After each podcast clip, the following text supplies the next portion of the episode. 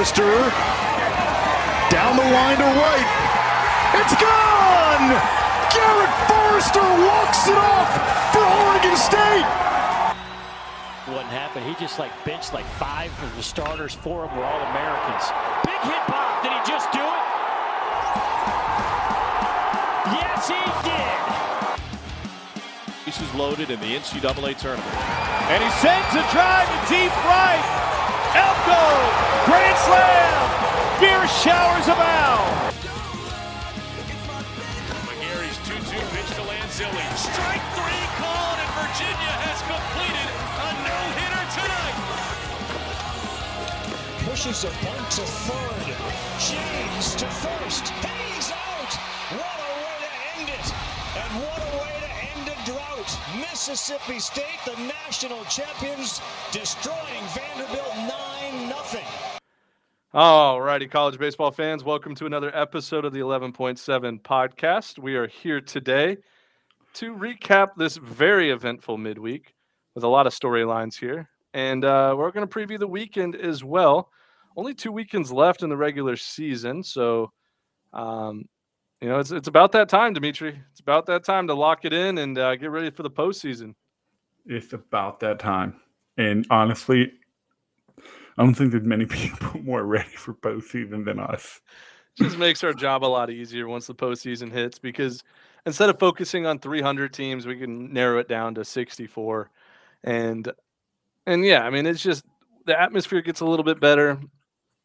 The best way to explain it during the months of late April and early May, it kind of it's like a canyon. It kind of just sinks in. The the coverage isn't as exciting because the first couple months of the season are very very enthusiastic. Um, It's like it's like a it's a weird way to say it, but you feed off the energy of like of the players Of and the other other account and and the Yeah, and the team see- accounts people are more engaged and you know obviously like we we love college baseball and we're gonna we're gonna follow it but it's just this is our fourth year doing it and this little period this little time period is is a lull in the system where we're just looking maybe we're just looking forward to to postseason more than the regular season.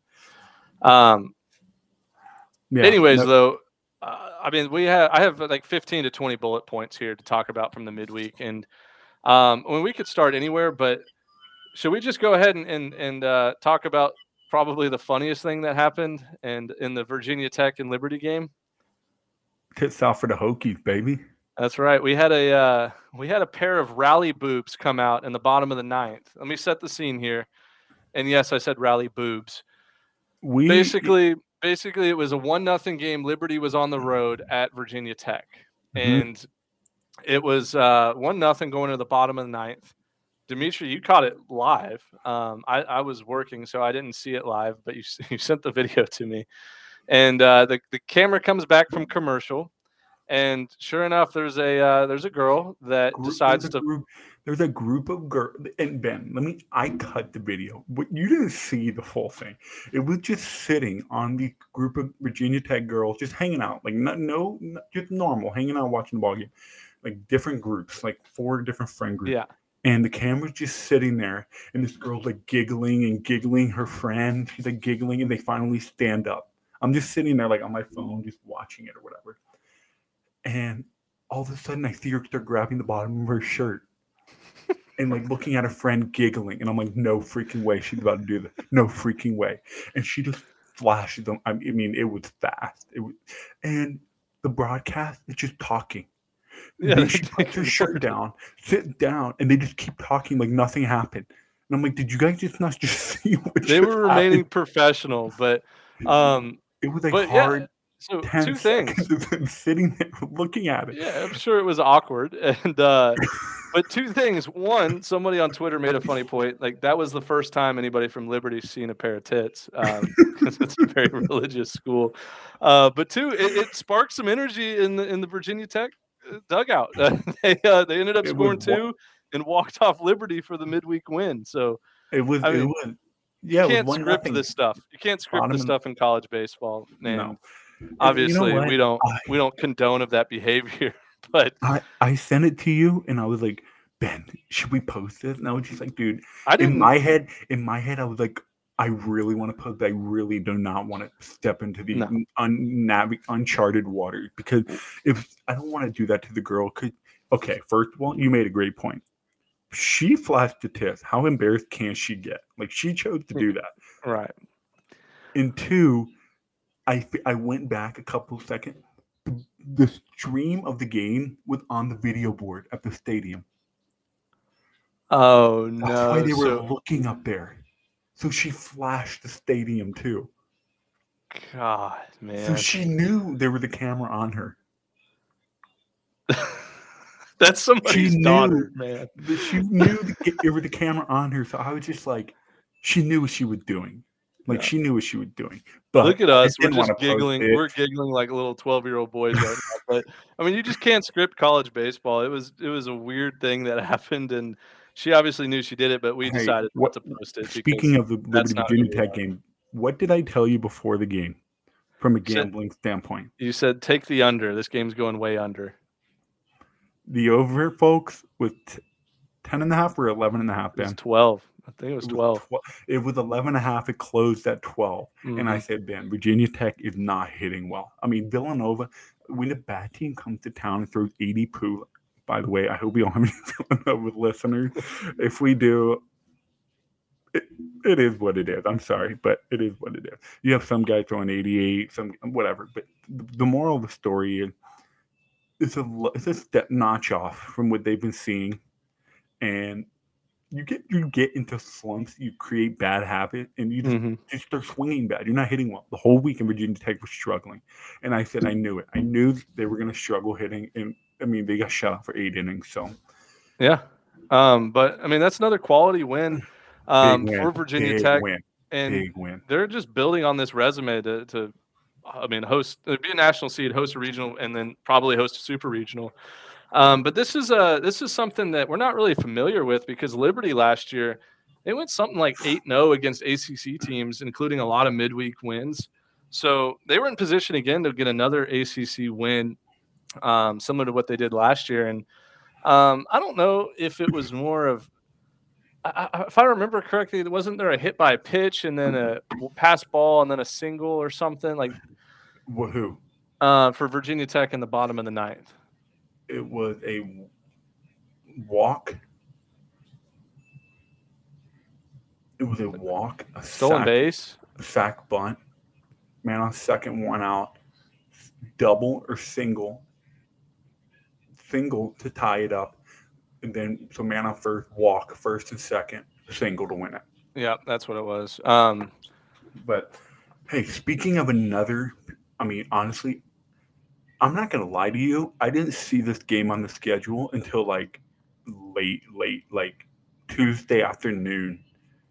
Honestly, I, I don't know how we didn't miss it on Sunday night, but Georgia Tech and Georgia Southern, yeah, we did miss that one. We, we, We- definitely we- didn't preview that one. we missed that game because I saw it and I said, "Holy shit! Wait a minute! Wait a minute! Wait a minute! Did this just get rescheduled or something? Like this was not. I did not see this game. Did they just add this game? and that game was humongous for both teams." Oh, Georgia- big time. I mean, Georgia mean, Tech is like honestly fighting to like get into a regional with an at large, and I then mean, Georgia Southern, they're like trying to host, to host. a regional. Yeah, So, and and what an all-time collapse by Georgia Southern, man. and that's the second time they've done this in a midweek against a, a very important ACC team. They blew it against Florida State. And you know what? That makes okay. So before we get ahead of ourselves, they blew that game. They blew the Georgia Tech game. They had a seven-run lead in the eighth inning. Georgia Tech put up six on a Stephen Reed grand slam. Yada yada. Mhm. 12-12. They walk it off in bottom of the ninth. Georgia Tech threw Maxwell for almost 60 pitches. And that's their dude. That's like the only guy that can get dude. out. That's their closer. because they knew they had to win this game. RPI wide, they Mhm. they had to win this game because their ACC record is not very pretty. So RPI is going to hold them up until they get the ACC record up. Mhm. So anyway, Georgia Southern blew it, but that brings up a point, Ben. I'm not so sure how I feel about Southern against somebody bigger team. They don't have a guy in the bullpen that can shut the door. Just Well, I think they do. Um, and I I don't think that they threw their best pitchers this midweek. It- it- I'll have to I'll have to go back and look, but obviously I didn't watch the game like super intensely. I was just keeping up with like all it was long ball long ball central there. Uh, I think that they had a couple like of their their big time relievers didn't throw. That lefty threw that lefty within the game when they pitched against Southern too, which made led me to believe hmm that's the guy they want to ride with at the end of the game, I guess. Um, but let me look at their pitching stat because that makes that concerns me that they can't close the door against a big bigger time opponent like that in a must win game. Well, yeah, and you mentioned it earlier. They blew that game in the ninth inning to Florida State about a month ago. If you add that, if you add a Florida State midweek win and a Georgia Tech midweek win, Southern's hosting right now. they're hosting, and that, that's everything you ask for in a mid-major team um, to host a regional is, is quality wins against ACC or SEC opponents. Now, um, the game was wild, and, and Georgia Tech came back and uh, and won the game. They were down seven, and they ended up winning what thirteen to twelve, something like Um, that. But Georgia Tech is very comfortable playing these high-scoring games. Every single one of their games is double digits they give up and double digits they score. It's incredible how consistent they are of not getting outs on the mound and not getting out when they're hitting. Ben, this is this is the guy. Let me look at the. Why didn't I show their decision? Okay, he threw against Georgia Tech, gave up five runs. What, What's his name? Right? What's his name? Jay Thompson. Okay, I think he is one of their dudes. He also threw against Florida State and gave up zero runs against Florida State. So he threw two and a third, no run. Then he threw one and two thirds last night, gave up five runs. So I'm con- I'm confused. He has six saves, so he's their closer. But they have one, two, three, four, five, six guys with a save this year. I don't like that at all. I, I do. I don't mind it. Everybody's been in a role to, yeah. I mean, everybody's gotten an opportunity to feel the pressure and get the last outs. I mean, that's what's going to help oh, them down I the road that. and, and postseason that. play. But this time of the year, you want the guy like for Texas. Aaron Nixon has been a disaster, right? Right. He's been struggling. But at some point, you have to make a change, correct? So maybe Nixon is not the guy, but at least you know that. Southern's got like six guys, which is fine. You know you have multiple guys that can close the game out. But when you have a stud, when you look at Miami, Andrew Walters, Well, there's not very many Andrew Walters walking around with a zero ERA. Okay, hold on. You're missing my point. Hold, if you're missing my point, if you have a guy that can just slam the door all season long, whether he has a four four ERA or a one ERA, you know when he's going out there, you, you have a great chance to win the game. Yeah. So I, I like that when you have a guy that keeps doing it over and over. He's comfortable in it. He's ready when the lights are shining bright in June in a regional. The lights are bright. You everybody is looking up to you to end this Mhm. freaking game to get us a big win, move along, move one step closer to Omaha. So I don't know. I'm I'm I'm 50-50 on not having a true one guy closer all year long. Yeah. Um, it'll be interesting though what the committee does with Georgia Southern, because they're still, uh, if I remember correctly, they're still a second place team in their own conference, right? Uh, They are. Texas State is the uh, the number one team in the conference, and they really So, Texas be State really hasn't done much besides lose to Southern in a weekend series. To I mean, their RPI is low, but but they've won a lot of games. Like Texas State is in a much tougher conference, so I can't compare. I'm not going to sit here and compare them to UConn, but it feels like they just have a lot of win, winning a lot of baseball games, which is already hard enough to do. But it's not like I mean, Arizona is a big win, but uh, look at Arizona; they're not that great right now. You know, Yeah. Texas midweek win. You're not the only team to do it. So how how big does that look? Um, you just you just go down their schedule. It's not eye popping, but I'm not going to sit here and nitpick their schedule. Move. Move. Let's move along to the other big game. Ben, go ahead. You freaked out over it. Oh, the Dallas Baptist Oklahoma State game was probably the best game I've watched. This is where I spent a majority of my attention on Tuesday. Dallas Baptist was hosting Oklahoma State, right? Number three team in the country. Everybody's all hyped up on the Cowboys. And, and Dallas Bombers University sends a message early, and uh, they they they jump out. I think they hit a two run homer in the first or something along the lines there.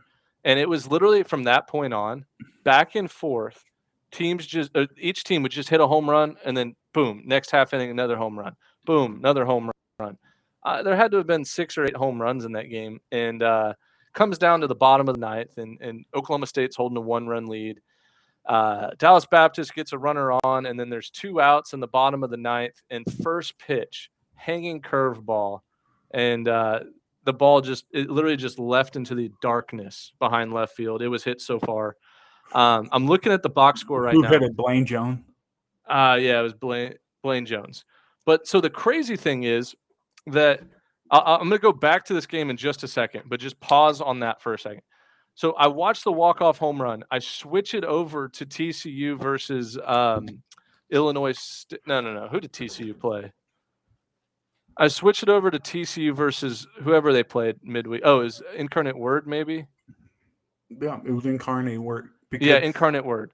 And I and- remember somebody tweeted, somebody tweeted, "Hey guys, for you, um, for you Vandy fans freaking out, um, TCU just lost Incarnate Word." I'm like, hold on, hold on, do not put Incarnate Word in Indiana State in the same category. Yeah, but no, listen. So I so I switched the game over because they're in the eleventh inning. The next pitch I see, TCU Home hits a walk off grand slam. And were they were they down by two? no, it, it was tied. It was in the eleventh, Tied, so tied, zero tied, zero. I mean seven seven. Um, but walk off grand slam. So in the Dallas Fort Worth area, which if you're not from Texas and, and you don't know, they touch each other. Like Fort Worth, where TCU is, and Dallas Baptist, of course, is in Dallas. Within literally probably 20 seconds, there was walk off home runs from both teams playing at home. It was it was like a, a miracle. I don't know if that'll ever happen again. Is within Dallas seconds. Fort, is Dallas Fort Worth basically connected by the Dallas Cowboy Stadium, Arlington? Is that basically where they're connected? Um, I, dude, honestly, I don't know where. Ar- I think Arlington it's literally in the middle of both of them. is it. I'm. I don't know. I I don't spend much time in that city. Damn, I know more than you about some I hate Dallas. stuff. Dallas is the worst city in America. Houston until I die. It goes. Uh, it goes Houston, then probably like Honolulu second, and then like 50 feet of crap, Macon, Georgia, and then 50 feet of crap, Dallas, Texas. That's how I look at it. Interesting. Um, but anyways, going back to this Dallas Baptist Oklahoma State game, uh, I just had the that- box was that- score pulled up. that speculation or what? Stop, dude. That guy was chirping me about speculation. I obviously just tweeted that, um, like to stir the pot. I said I don't want to stir the pot, but you know, blah blah blah blah blah. And again, I'm not trying to stir the pot. Like, yeah, I'm, I'm trying to stir the pot here. Like TC or Tennessee, obviously isn't cheating, but I just wanted everybody to know that the bats sound funny when the ball is hit. That's all. But it could be audio from the game. It could be whatever. It could be a ton of You, you're basically speculating on the speculation. Yeah, that was the joke. it was the joke that just went right over his head.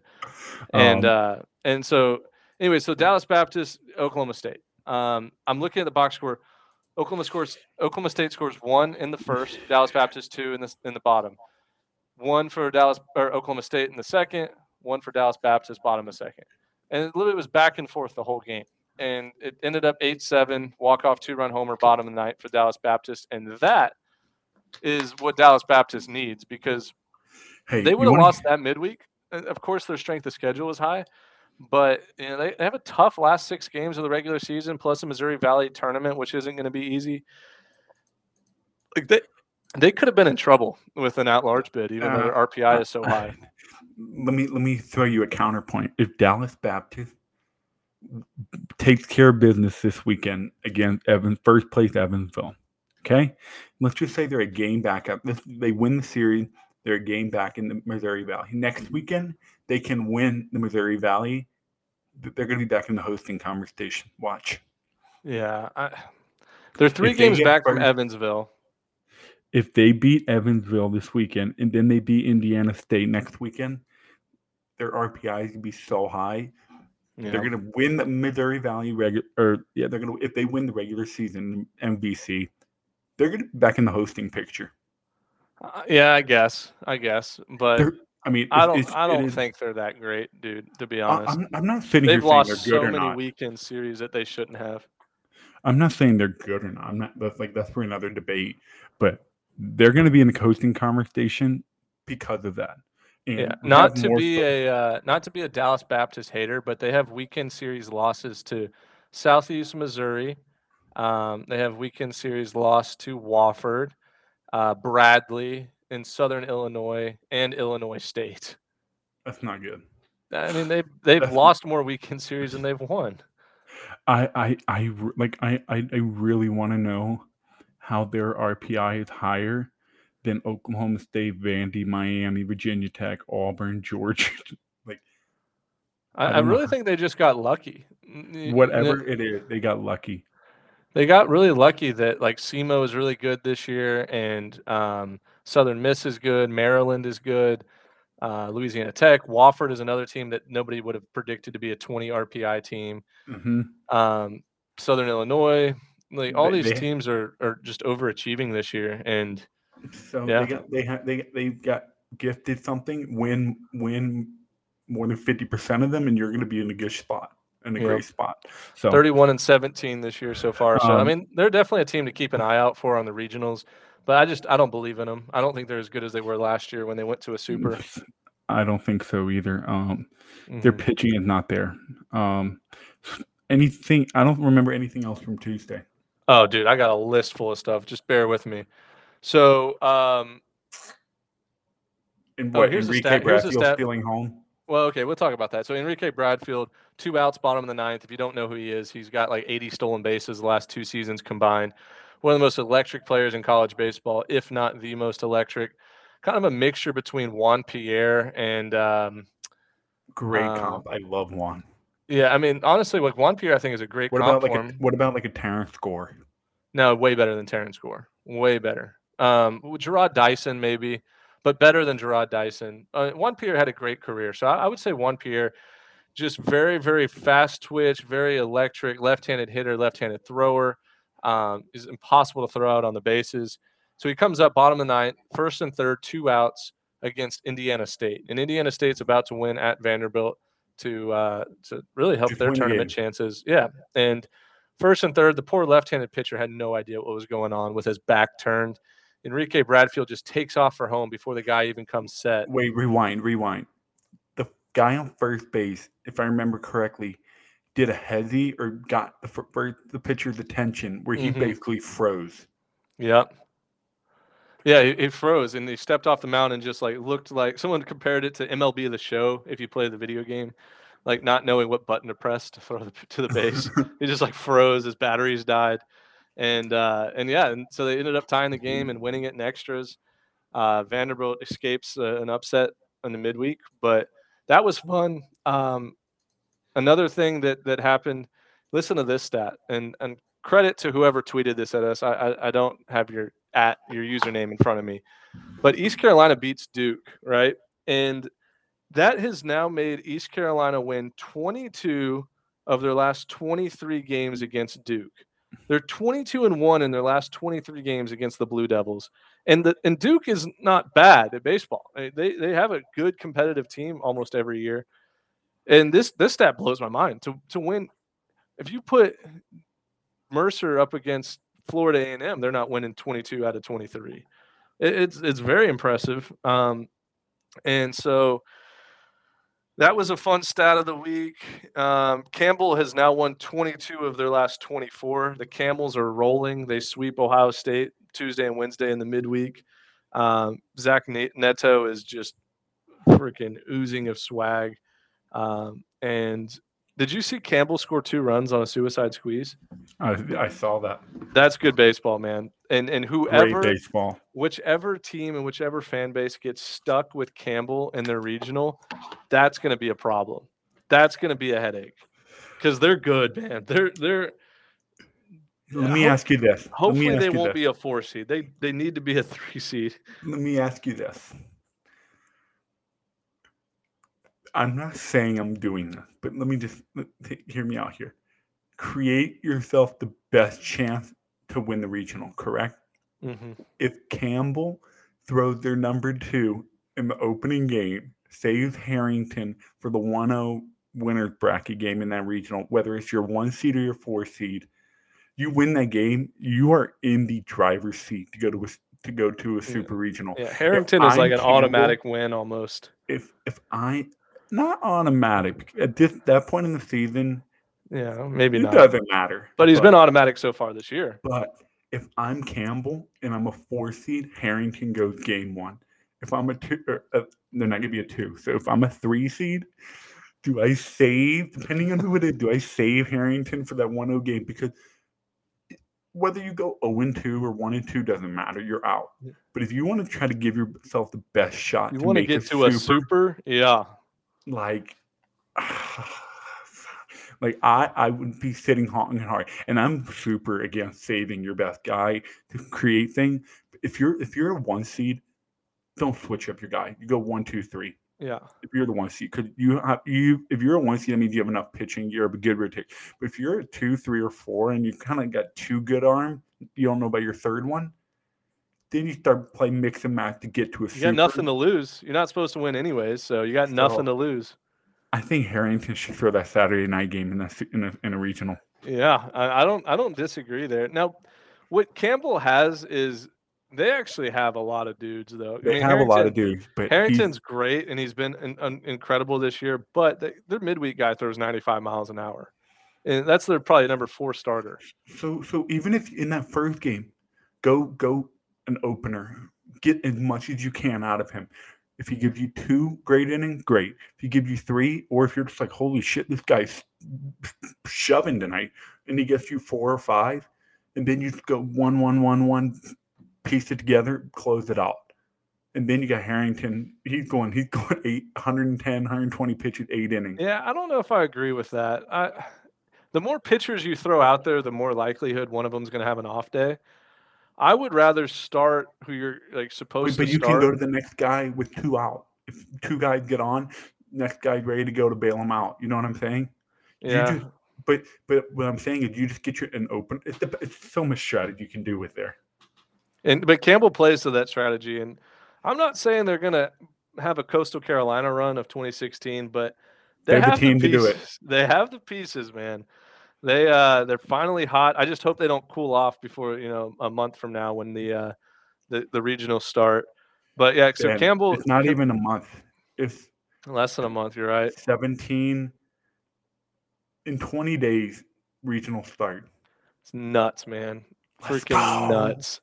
Um, uh, the Ole Miss Southern Miss game was was fun. Ole Miss had, I mean, dude, they're back in the regional picture, man. We we we eliminated them. We put them as dead meat, and We didn't put them in dead meat. We did put them in the oh shit, hit the panic button thing. Mississippi State is dead meat. Mississippi State is dead meat. Um, and and Southern Miss, I think, is might be dead meat for hosting, but it was a, it was a good game. Um, few Southern solo Miss home runs. dead meat. and uh and and the, first of all shout out to pete taylor park breaking a record again over 6000 people at that game. Um imagine what it would be if it was like Ole miss having a good year. If they were ranked number one in the nation. Could have been 8000 um but yeah so Ole miss wins that game and they're back in the playoff picture and they're not a team i want to see as a three seed in a regional. Heck no. Uh, they could they could outslug anybody when it comes to Saturday and Sunday in a regional. Ole Miss, everybody knows that they have the talent. They just don't know how to win in a 56 game season. If it was a 20 game season, they're Mm-hmm. national champ. If it's a 10 game season, they could be national. Like you know what I mean? They just Yeah. they have the talent. So like, that's How funny is it going to be when we res- when we see a Ole Miss versus Texas national championship? That's not going to happen. That's it too- might, man. It might. but that's not going to happen. I would put money down that Ole Miss is not in the t- championship. But um, Mississippi, I mean, uh, Southern Miss, it in my book, they're out of the put. They're out out of hosting. There's too many other teams that just passed Yeah, up for on this. right now, but they could always earn it back. I mean, They have UTSA they- this if- weekend. They, if if they win you- that series and they win the conference tournament, they'll host. maybe that that's they they took them out from a, almost a guaranteed hosting to outside looking in. They they were Dude, inside do you looking. remember, like three weeks or two weeks ago, they were the number four national seed. That's what I'm saying. They went from inside, like very comfortable, to the outside looking in. They have to play their way back in, which is very difficult. There's too, yeah, There's too many other teams. It's with them. difficult, but at the same time, I mean, there could be a few teams that just face Let's see- plant towards the see- end. Let's see what their projected RPI is. Um, let's see what their their projected RPI finish is. Uh, I would imagine it's probably in the 20s somewhere. 26. And that's not a host. No, but I mean, again, they could just get hot. They're in a cold spell, hot, cold, hot theory. They're cold right now. You get hot at the end of the year, you could host, and I don't think it really matters to be honest. Like, yeah, it would be great for them to uh, to host a regional for like I would That- love it for them. for I would love revenue it for them. standpoint and like fan base standpoint. But you know, if they have to go across the road to LSU or if they have to go to Auburn, wherever, Florida State, um, they're, they're going to pitch wherever they go. They're- But but don't forget, you know how this is from a morale standpoint. When you are so high in morale at all time high, and it just comes crumbling down, and then you limp walk into regional, Yeah, you are you- two. and You that is a recipe for two and barbecue. You You know, I mean, but you say that. What's funny is that's kind of what happened to NC State last year. They limped into the postseason and then just yeah. did they though? They were hot. if, if I remember correct, no, they. they were really? hot. I thought Duke was the one that was hot. No, and I mean Duke was too, but let me see. 2021. I'm pretty sure NC State was Either smoking. NC State or Virginia, one of those two definitely limped into the postseason last year. Oh, I'm, I'm gonna look right now.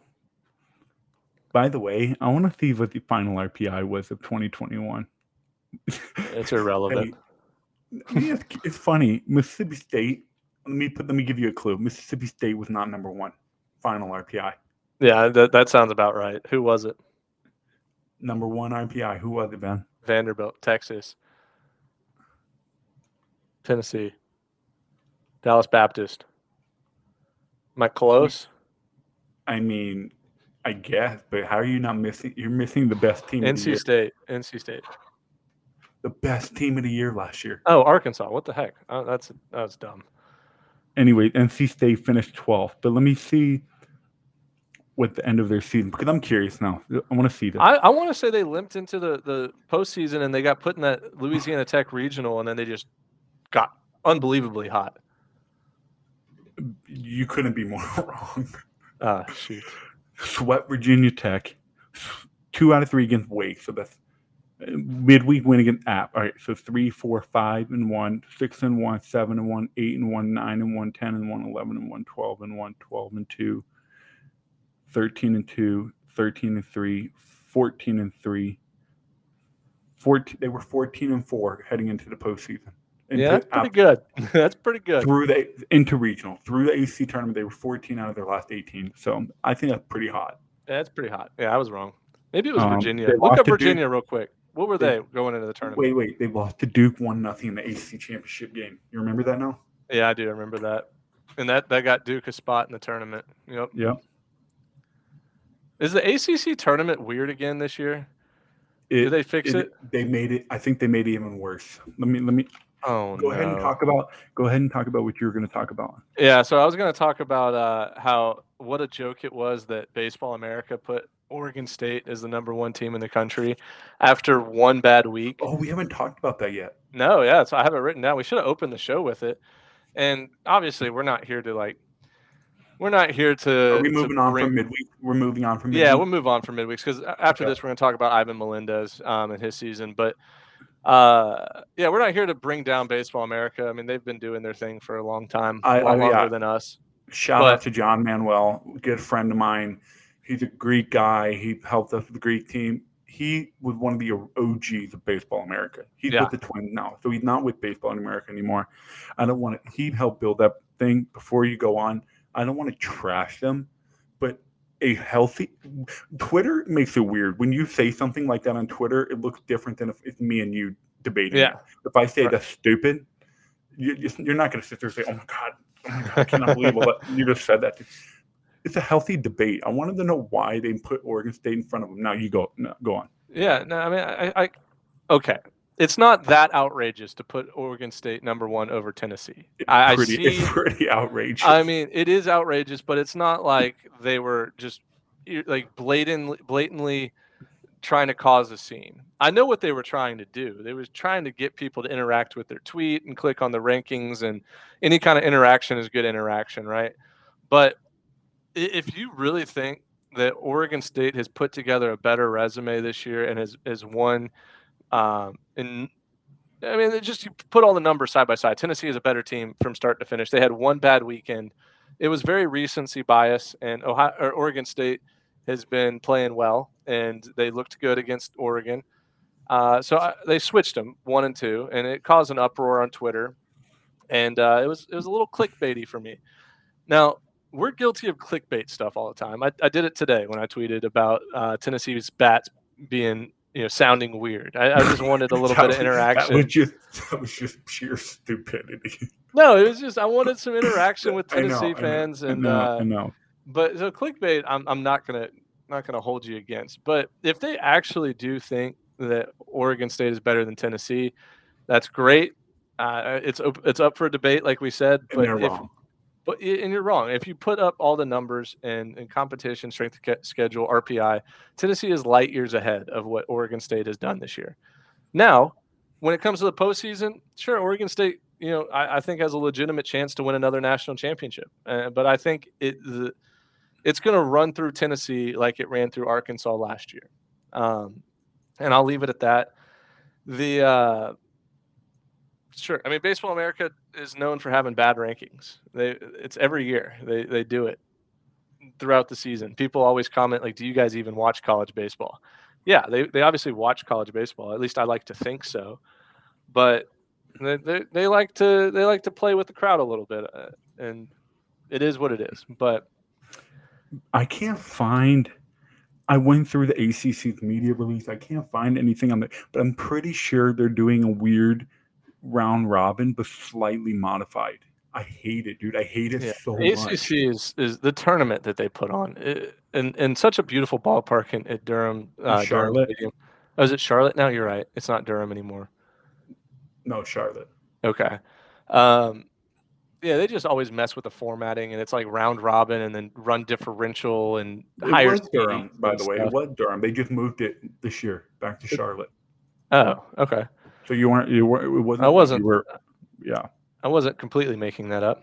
No. Uh, and, and oh, oh, one more thing we have to address about the ACC. It has to do with with Notre Dame that we talked about last week. How they canceled their weekend series. Yeah. Yeah. So uh, they canceled their their weekend series against what was it, Central Michigan or one of those schools? No, it wasn't Central. It was William and Mary. William and Mary, Yeah, William and Mary. They canceled the three game weekend series. due to logistical reasons. logistical reasons. Basically, they didn't want their RPI to get hurt, even if they were going to sweep. Because the way it works with the RPI, if you beat a bad team three times, it actually hurts your RPI. And so they made the conscious decision to cancel the series and you know, maintain a good, healthy hosting position. Well, Jim Schlossnagle, head coach at Texas A&M this year, and former legend at TCU, uh, he came out and was outspoken today about them canceling their midweek game because they didn't want their RPI to get hurt. And it it, it comes now to the point where I, I think in the future, if this doesn't get fixed, it's going to be in every single like every year from now on, there's going to be multiple occasions of this. So He said the quiet part out loud. yeah, he said something that people were afraid to speak up of, but it's the absolute truth. And I, and I was kind of hard on Notre Notre Dame last week before I understood the whole picture. Um, they made the right decision because if you're Notre Dame and you get a chance to host a regional and potentially a super regional, that could ignite a lot of your fan base to believing in baseball and, and generating a lot more revenue. Here, here's where here's where I have an issue with Notre Dame, and I still have an issue with Notre Dame. They lied about why they canceled it, which is they're not the only one to do it. All the other teams do the same thing. Respect to Schlossnagle, he said it. He str- said he said it with his chest. That We're guy doesn't care about anything. He's a savage. He said it with his chest. I don't care what anybody thinks. I canceled Mm-hmm. this game because I want a regional in College Station. Yep. And he said it. He just said it out loud why we did it. Notre Dame didn't even put out a press release, did nothing. And William and Mary put out a thing due to logistical reason. Horseshit. Absolute horse shit. Yeah, the only bad thing about Notre Dame that I'll stand by is the series was supposed to be at William and Mary, and that could have helped their baseball program generate some more money because Notre Dame travels. There's fans all over the country, and you know they, they would have had more people at their stay or more people at their game than usual. Um, And you know, but here here's the big issue I have. How many more teams are gonna say no to some of these series? Just yeah, I mean now that it's on the table, they- now- they might as well. now, I mean, okay, don't get me wrong. Oklahoma State schedule was strong enough.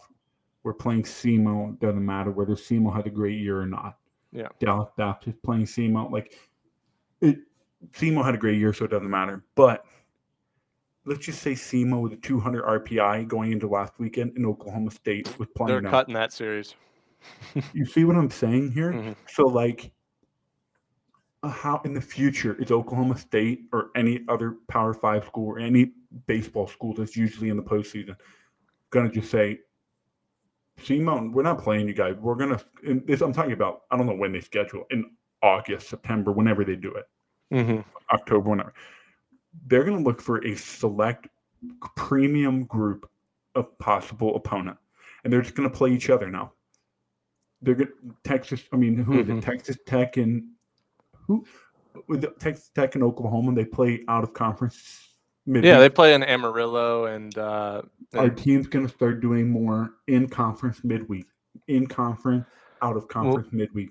So this is a good point that Aaron Fitt, the writer from D1 Baseball, brings up. Um, there should be the bottom four team or like the the bottom four RPI teams at the end of the year that you play should not affect your RPI, and so that'll because what happens is for teams up north or teams you know in states with not a lot of college baseball, um, midweek games are supposed to be close. So you're supposed to be able to drive and, and get it knocked out in one day, not stay in any hotels. Well, if the only teams near you are high RPI teams and you're a very low RPI, um, you know, you have to play enough games in the season, but you don't want to play games against teams that are going to hurt you. So he thinks that there should be a mm-hmm. rule out there that the you have four freebies that you can play against love RPI it. I teams. love it. Counts for your record, but doesn't count for your RPI. I think that needs to happen, and I don't know how to get that. I don't know how to get that in traction, but I'm sure Aaron Fitt knows how to do it. Aaron Fitt, I'm sure he can pass it by a few people's desk Yeah, and the right person. that's a good way. Good way to up. put it. Yeah.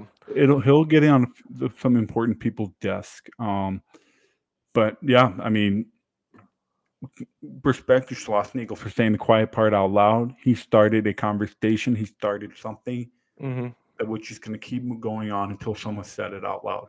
Yeah, and, and and for people that maybe aren't familiar with with Jim Schlossnagle, he's probably equivalent to a. Um, I'm trying to compare him to a college football coach. You know, he's never won a national championship. Lane But he Kiffin. Uh, no, someone that maybe goes to the playoffs all the time and then just hasn't won it. Uh, Notre Dame. yeah, like an, like Brian yeah, Kelly. Brian Kelly. He's like a Brian Kelly. That's a good way to put it. He's well respected in the industry. Just never won a national championship, but has just been very successful. Built a uh, program from I, the ground I up. don't like Brian Kelly, so I don't like. putting Yeah, that's true. That's a bad. Maybe like a like a Jim Harbaugh or a uh, I don't know somebody that's not afraid to. Yeah, Lane Kiffin. That's a good one. Someone that's outspoken. Um. Anyways, let's let's transfer over here to the uh, All right, real quick. golden spot. Oh, go ahead. real quick before we get into the Ivan Melendez, they're doing ACC tournament is doing four pools, twelve total team, right? Four four pools of three. Okay, Yep. The winner of each pool plays in the semifinal, that's what they did in the past. I think. but they didn't have a semifinal. They just had two uh two pools. Winner of each pool went to the championship, No, and it was only sixteen. Or maybe. 18. Uh, Six- but I think they did that last year because of COVID. six or 18 yeah last year was the first year um so i think we actually like this format better than the old one Yeah, but the it's still- tiebreakers are the ones that get to me because the tiebreaker is like by is it Oh, run differential yeah, or is it best what- overall seed? um it's it's it's run differential in your pool Yeah. but my but my thing is but my thing is why don't we just do a bracket? because that would be the smart thing to do. ACC is trying to be revolutionary. Just Are they, yeah, are they trying to be different than let, let's every let's other? let's let the the players decide on the field rather than the numbers outside. But um, I mean, at the end of the day, if you win your two pool play games, like winning the first two rounds of bracket play. yeah, So what, what gets tricky is when there's three teams all at one and one though in your pool, because that's a possibility. that's, that's the part that gets messy. Yeah. So Anyways, Ivan uh, let's, Melendez. let's talk Ivan Melendez and how he is running away. Okay, maybe not absolutely running away with the Golden Spikes um, yet, but if you don't vote for him, I, I want to know who you're voting for. He is putting up an absolute incredible season so far. I had so much fun with that thread this morning. Yeah, I was about to shout out your graphic you put out there with comparing him to Buster Posey and Kris Bryant, who are two of the, And the best see the seasons last we've one? seen. Yeah, Dustin Ackley. Dustin Ackley too, and they all three won the Golden Spikes, and Did his n- Ackley won it, right? Yeah. Yeah, that's what I thought. That's what I thought. um, No, he didn't win it. No. Ackley did not win the Golden Spikes. you're right. I think Tim Lincecum won it the year in 2006. Dustin. No, I, I put I didn't I didn't mention anything. You just you just threw my mind into a twister. Like I was like, yeah, I, I don't think he won it. no, he didn't. But he he um Dustin Ackley with the semifinalist. Well, I hope so. His numbers were stupid that year. Who who was with him on that Carolina team? Was Seager was on that team? Trevor Miller, Andrew Miller. Andrew Miller, not Trevor. God, I always Um. Kyle Seager was on that team. Um, anyway, um, he was a Golden Spike finalist, semifinalist, and let me see what year was that? Two thousand and nine. Um, who won it that year? It was not 2009, was it? Yeah, Strasburg won it. Oh, well, yeah. Strasburg was incredible.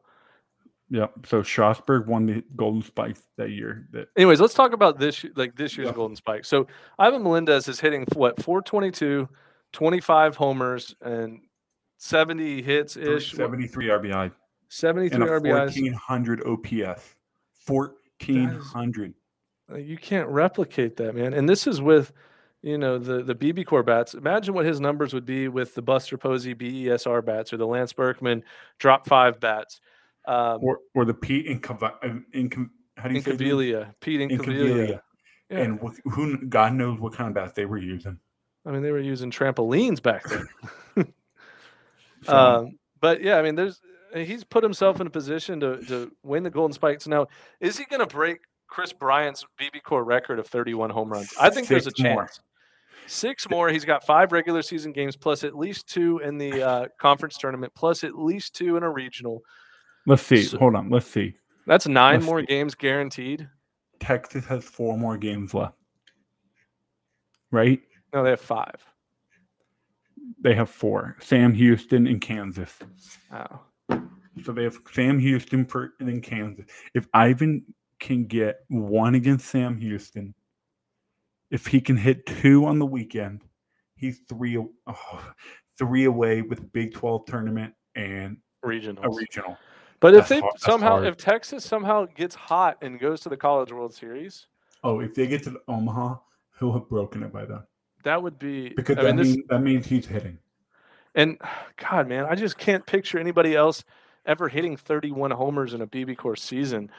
Um, but it, it- like it might happen. And it's getting exciting, and this might be one of the best seasons we've ever seen from a hitter, like in, in at least the BBCOR era. Um, those numbers that they would put up back in the 90s and early 2000s were stupid. They'll never be replicated, um, just because of the bats they were using. So, um, I've started. I I forgot to mention this to you.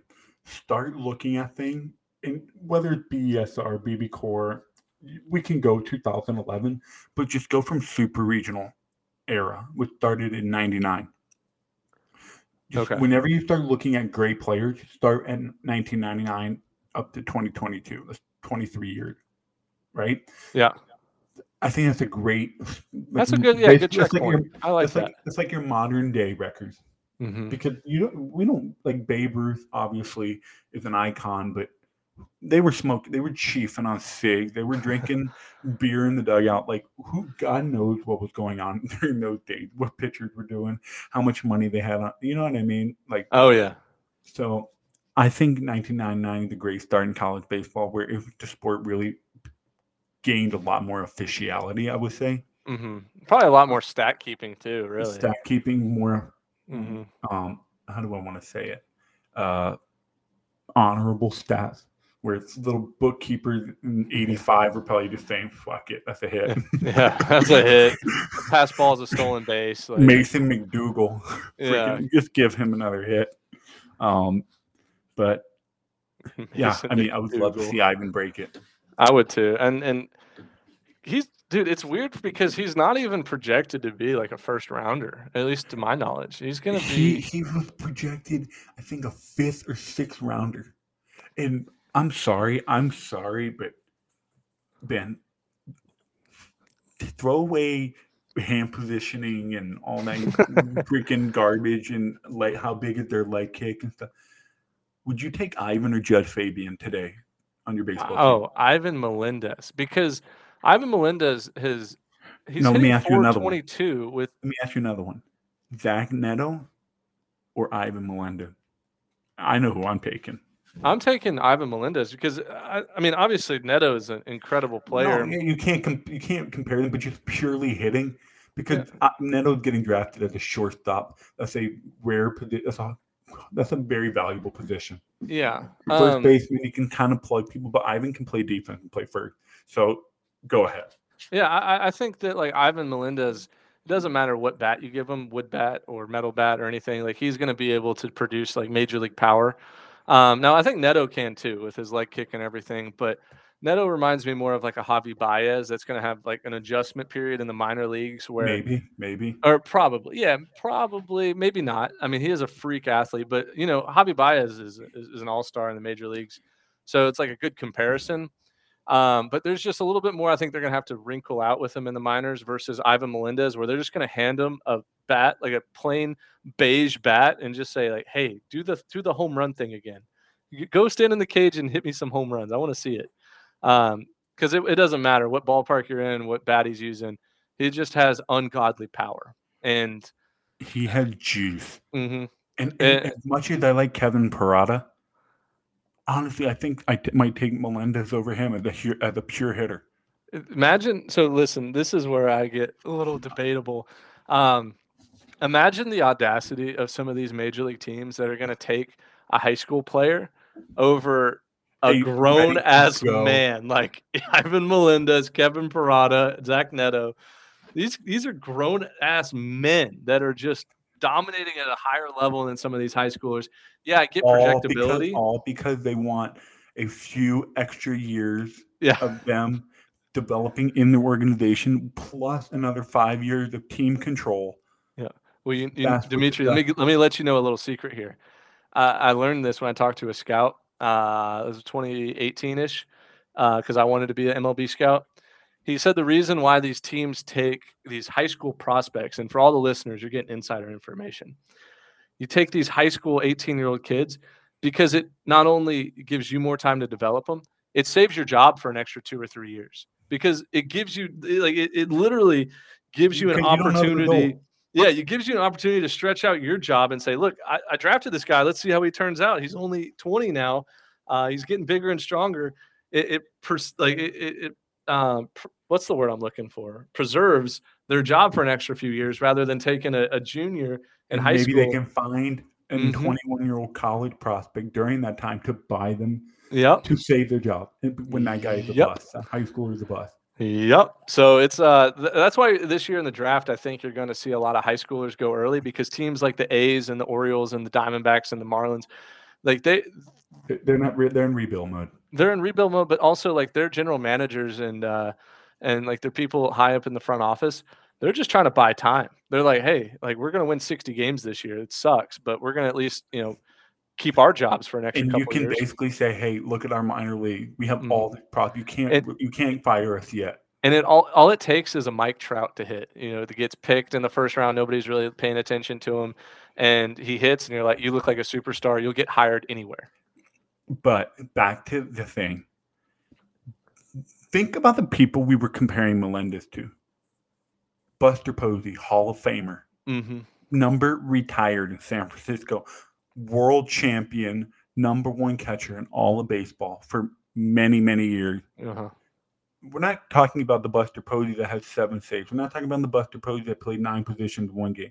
We're just talking about pure hitting. Mhm. Posey was one of the best hitters in college baseball. Yep.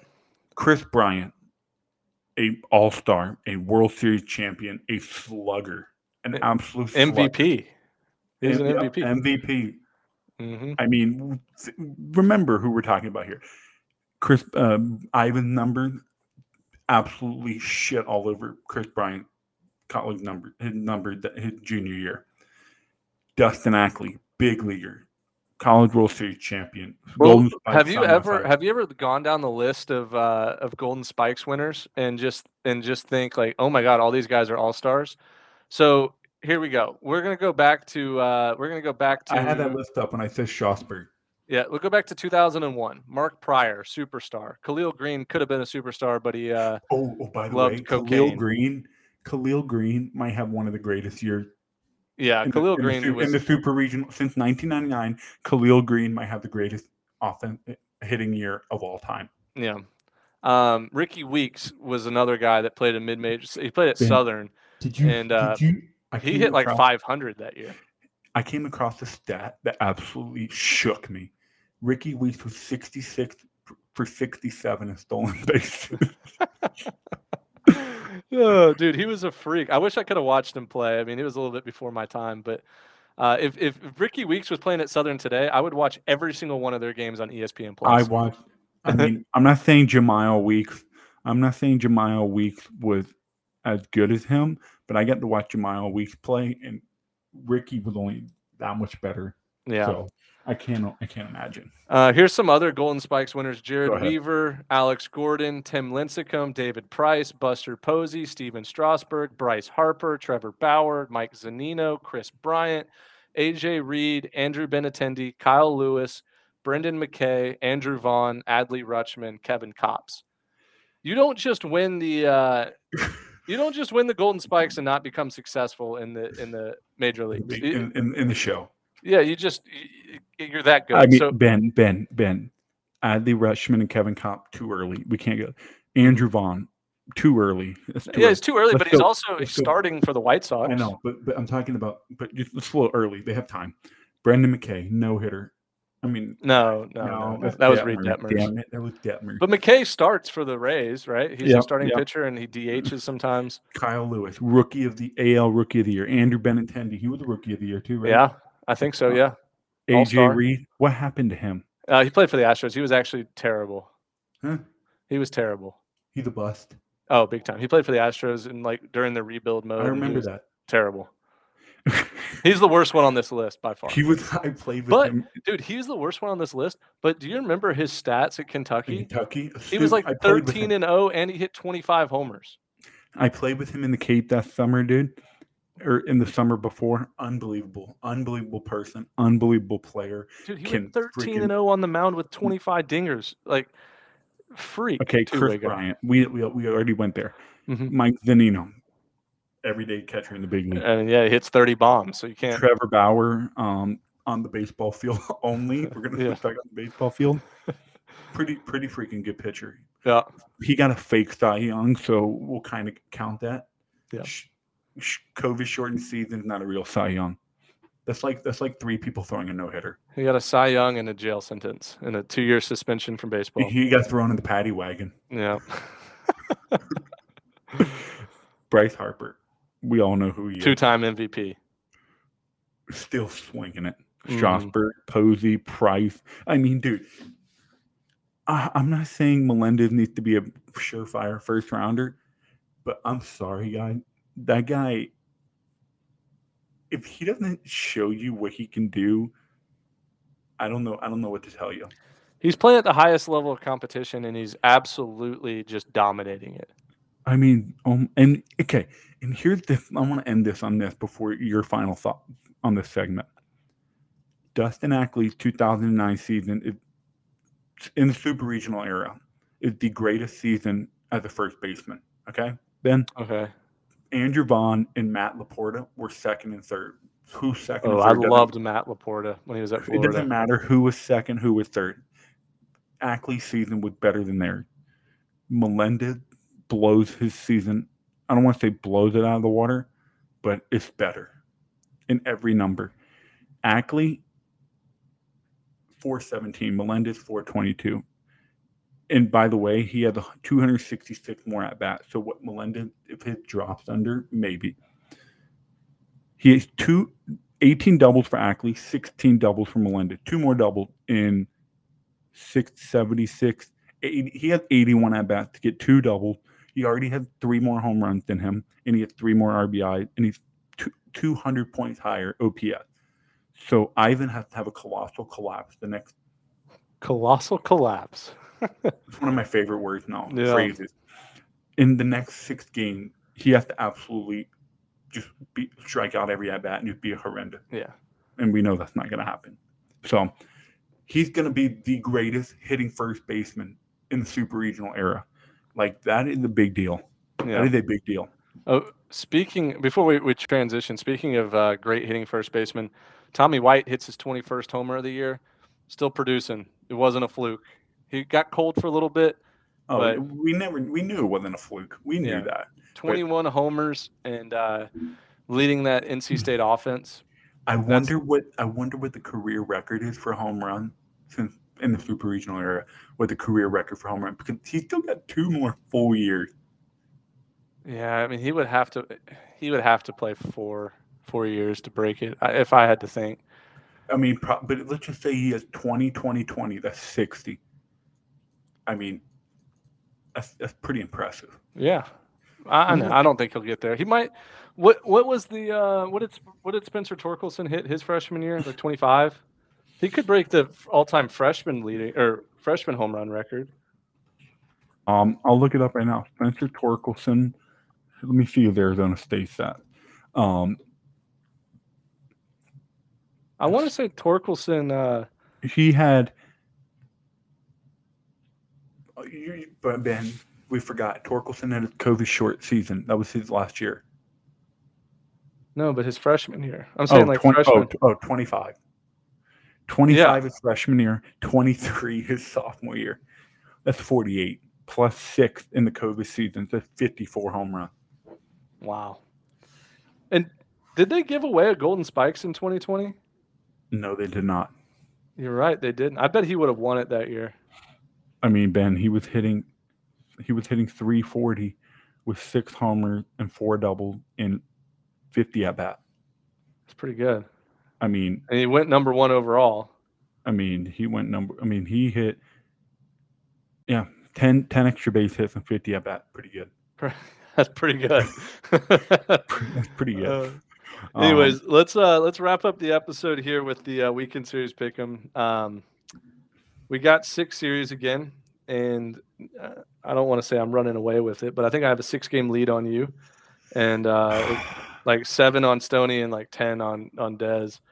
But the uh, the weekend series we have, they're fun, man. These this is actually going to be a great It's a gr- weekend. A gr- we're getting back. um, We're starting to get back into games matter. It's Yep. a big deal. Yeah. So th- I mean, we have six series. It was hard for us to pick the six, but Dimitri picked them. Louisville at Virginia Tech, battle of the ACC besides Miami. Um, Louisiana, the Raging Cajuns at Texas State for the Sun Belt. This is going to be a fun one. Um, I hope the Raging Cajuns travel to San Marcos because it will be a clash of just two totally different people there.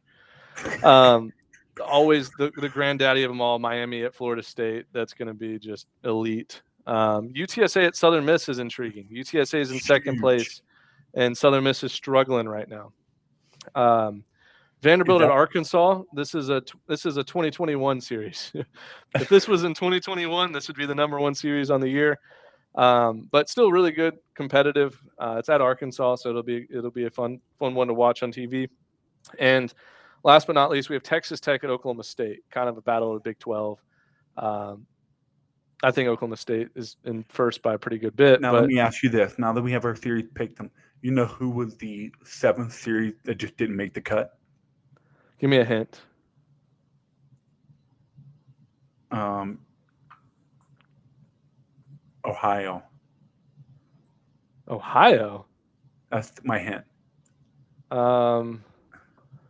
All right, let me think about it. Uh, Ohio, like, think of the schools in Ohio. I was gonna say like Georgia, Tennessee. I thought that would be a. Uh, Well, you're you had doctor's appointment today. Had me sitting on my computer for 30 minutes this morning before I you realize, oh shit, I can't Yeah. record right now.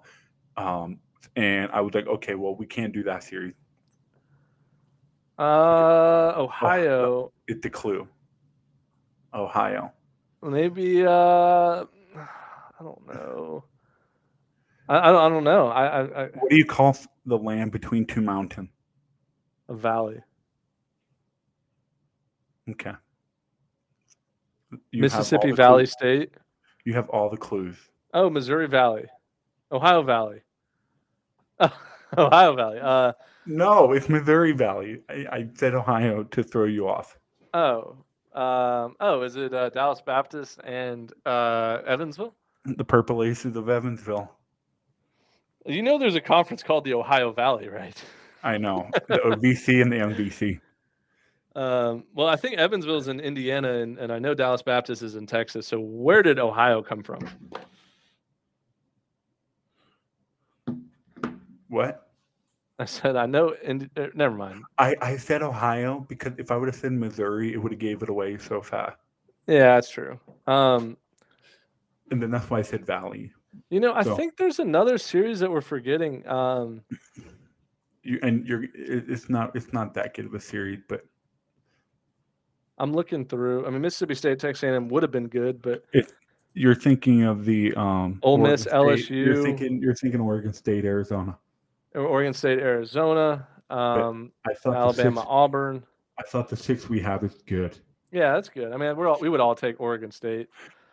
So, We uh, would, we would all take I think we would all take Dallas Baptist. yep, one hundred percent. We would all take Oregon State.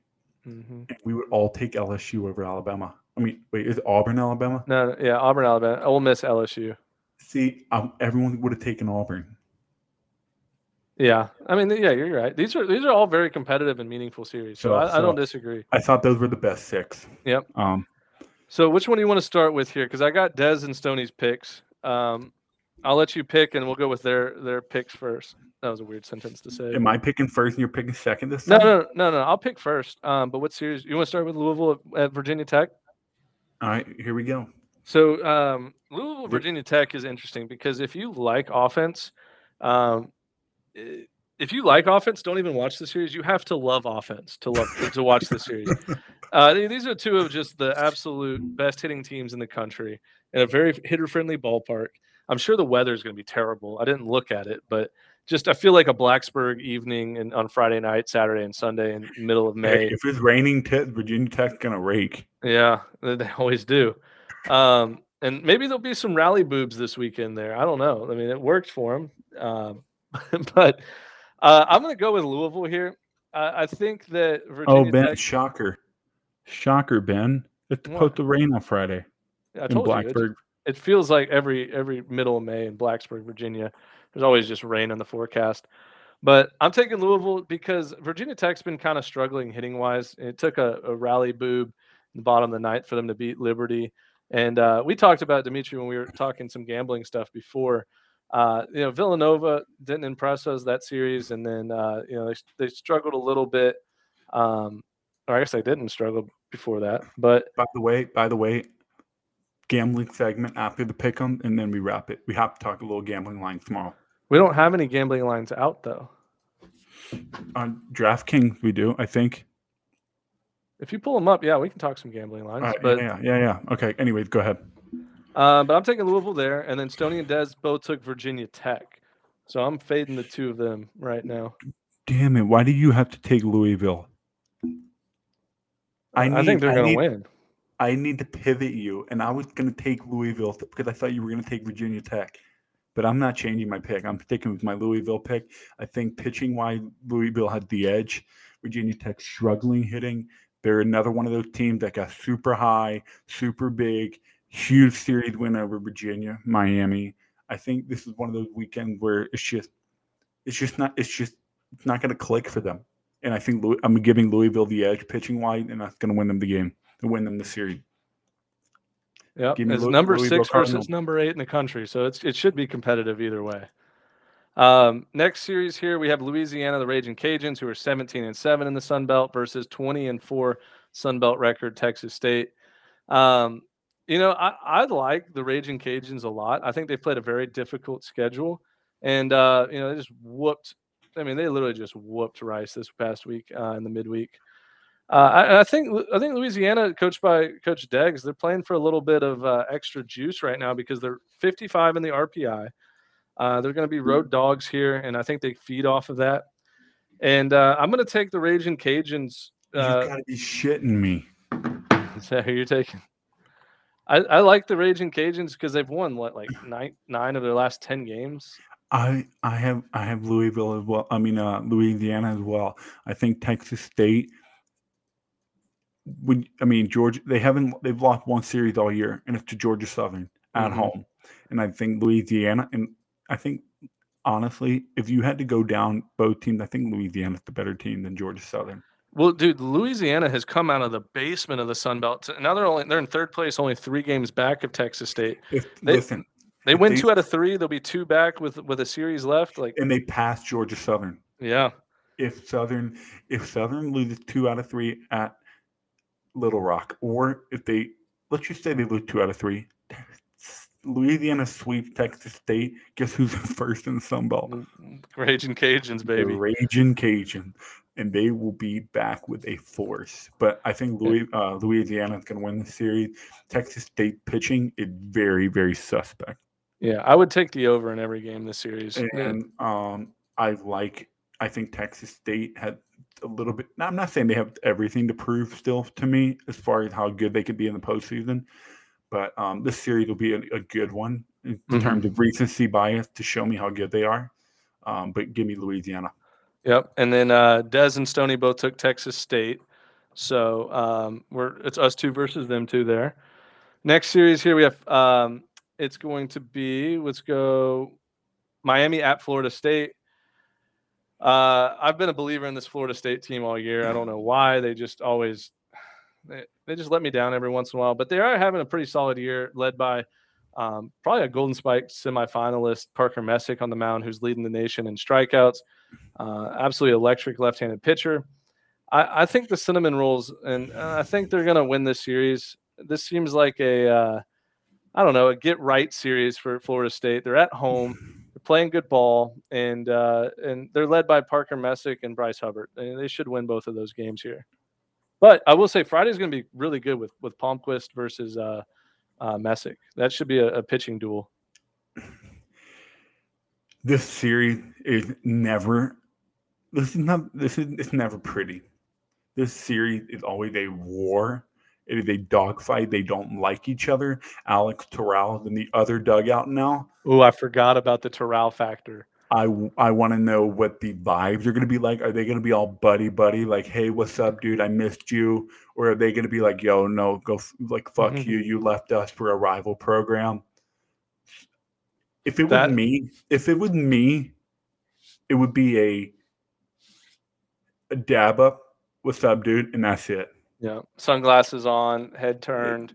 Like just a dab up, "What's up, dude? What's up, bro? Like, how's it going?" and that's Mhm. it. It's not a damn dog, I miss you kind of thing. It's a what's up and that's it. Yeah, after I the agree. season, after the series, we can be best friends again. But this weekend, I don't, uh, I don't like you. Mhm. If I'm Miami, I go after Terrell. Do not show him any love. After the weekend, you can be best friends. You can get on your boats, go fishing in, in the Keys, whatever you want. Have fun. You that's like you don't you don't let a game get in the way of Yeah. a brotherhood like that. But hey, Friday to Sunday, you go out there to kick his ass. And I think Miami, I think this is a series where they've got to punch somebody in the mouth on the road. Um, they've had a kind of a shaky month or a shaky last couple of weeks with Georgia Tech series loss, series loss against Virginia Tech. Um, and I, they need this one. They really need this game to show, prove to people they're they're legit. Yeah. Palmquist is one of the only pitchers in the country that can compete with Messick. Oh, So I and like it's going to be I so like much fun there. on Friday. I love it. I can't wait tomorrow night. It's, he's going to take. He's going to dominate Terrell left on left. He's going to dominate Terrell. I've seen Terrell left-handed pitching. He struggles sometimes. I'm not saying all the time, but sometimes. And I think he's going to take a, their big bat out of the lineup. So, and Miami's got Walters on the back end. I, Florida State makes a lot of comebacks in the eighth and ninth inning with him on the mound. I don't see those kind of Very comebacks. unlikely. So yeah. I'm going to give the edge to Miami on the pitching side, and they're hey, they have better hitters one through nine than Florida State. yeah, it's debatable, but yeah, I guess they produce more. Miami position players are better than Florida State. Come on, We'll see. come on. We'll, we'll see. But Um, anyway, I'm picking Tony and Miami. Des both took Miami as well. Um, Did they really? yeah, so they they've actually agreed on almost every pick so far. Uh, next series here, UTSA at Southern Miss, and this one I'm a little little torn about because it's at Southern Miss. Who are you right? gonna take? Who are you gonna take? Who At Southern Miss, take? and and UTSA, uh, they've had a great season. Who are you taking?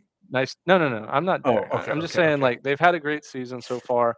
Definitely come out of nowhere. Nobody really expected them to compete for Conference USA championship, but hey, they're right there with two weeks left. Um, and you know, Southern Miss just lost a midweek game to Ole Miss, and yeah, that hurts because you know they get called little brother all the time. They get called the mustard buzzards, and That's uh, gotta be so annoying. yeah, it's got to be annoying, and and maybe this was the wake up call that Southern Miss needed, um, you know, to get out of their their little skirm, like their little there's a stretch of just bad baseball. But I will say, if there is a team coming that could beat Southern Miss right now, um, other than Louisiana Tech, I mean, this UTSA team, they're pretty freaking good, and they're, eight, they're 16 and eight in the conference, and uh, you know they have series wins against like sweep at Charlotte. They beat Old Dominion two out of three, um, beat Middle Tennessee State, but I just don't think that they're going to be able to to score runs off the Southern Miss pitching staff. And I, I like to think Southern Miss bounces back at home. I'm taking uh, I'm taking Southern Miss, just and crossing my fingers and hoping it works. Ben, why do you keep doing this? This was my pivot weekend. This was my weekend where I had all my picks, and I was like, dude, he's gonna take these other teams. And Southern Miss at home, I just don't see them losing back to back home series, Mhm. especially in conference play.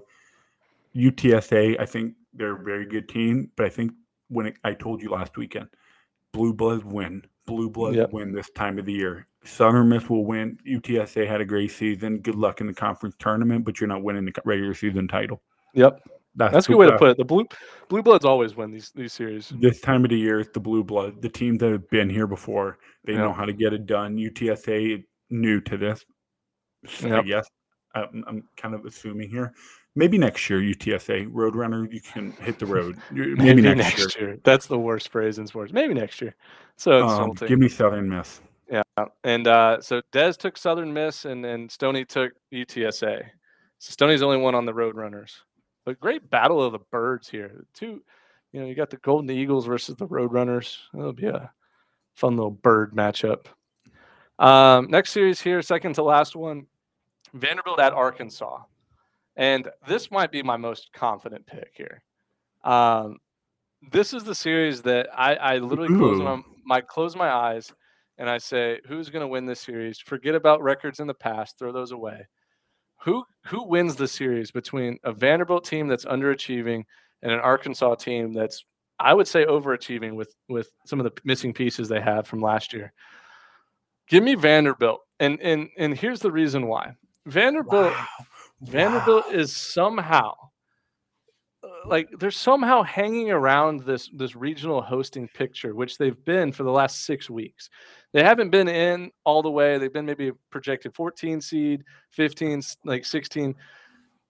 This feels like the time of year, and and maybe we can credit um, Enrique Bradfield Jr. from Steel Home on the midweek and sparking some energy uh, into this team but they've just been hanging around, hanging around. You know, they haven't done anything super impressive, but they just came off a series win at Georgia and then a good midweek win against Indiana State.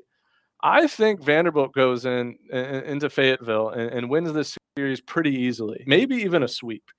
Uh, it, just it feels like things are going to level out, and, and Vanderbilt's finally going to take that step to putting themselves into a, a locked-in regional hosting position, which we've seen them do almost every year.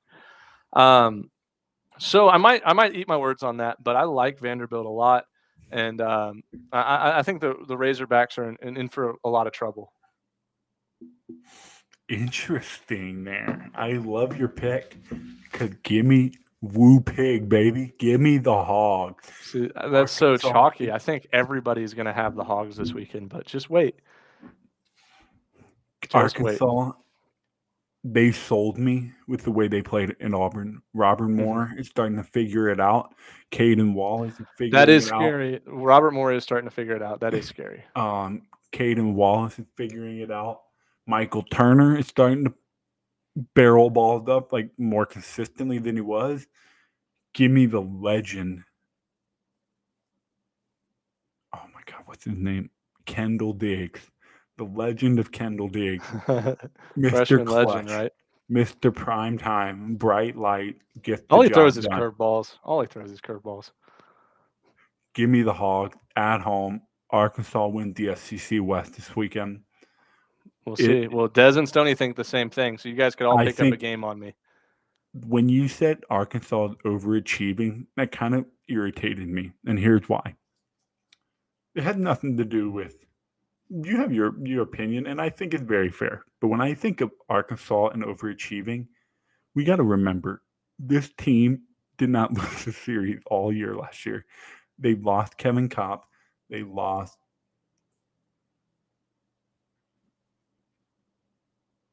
Is that is, is that it?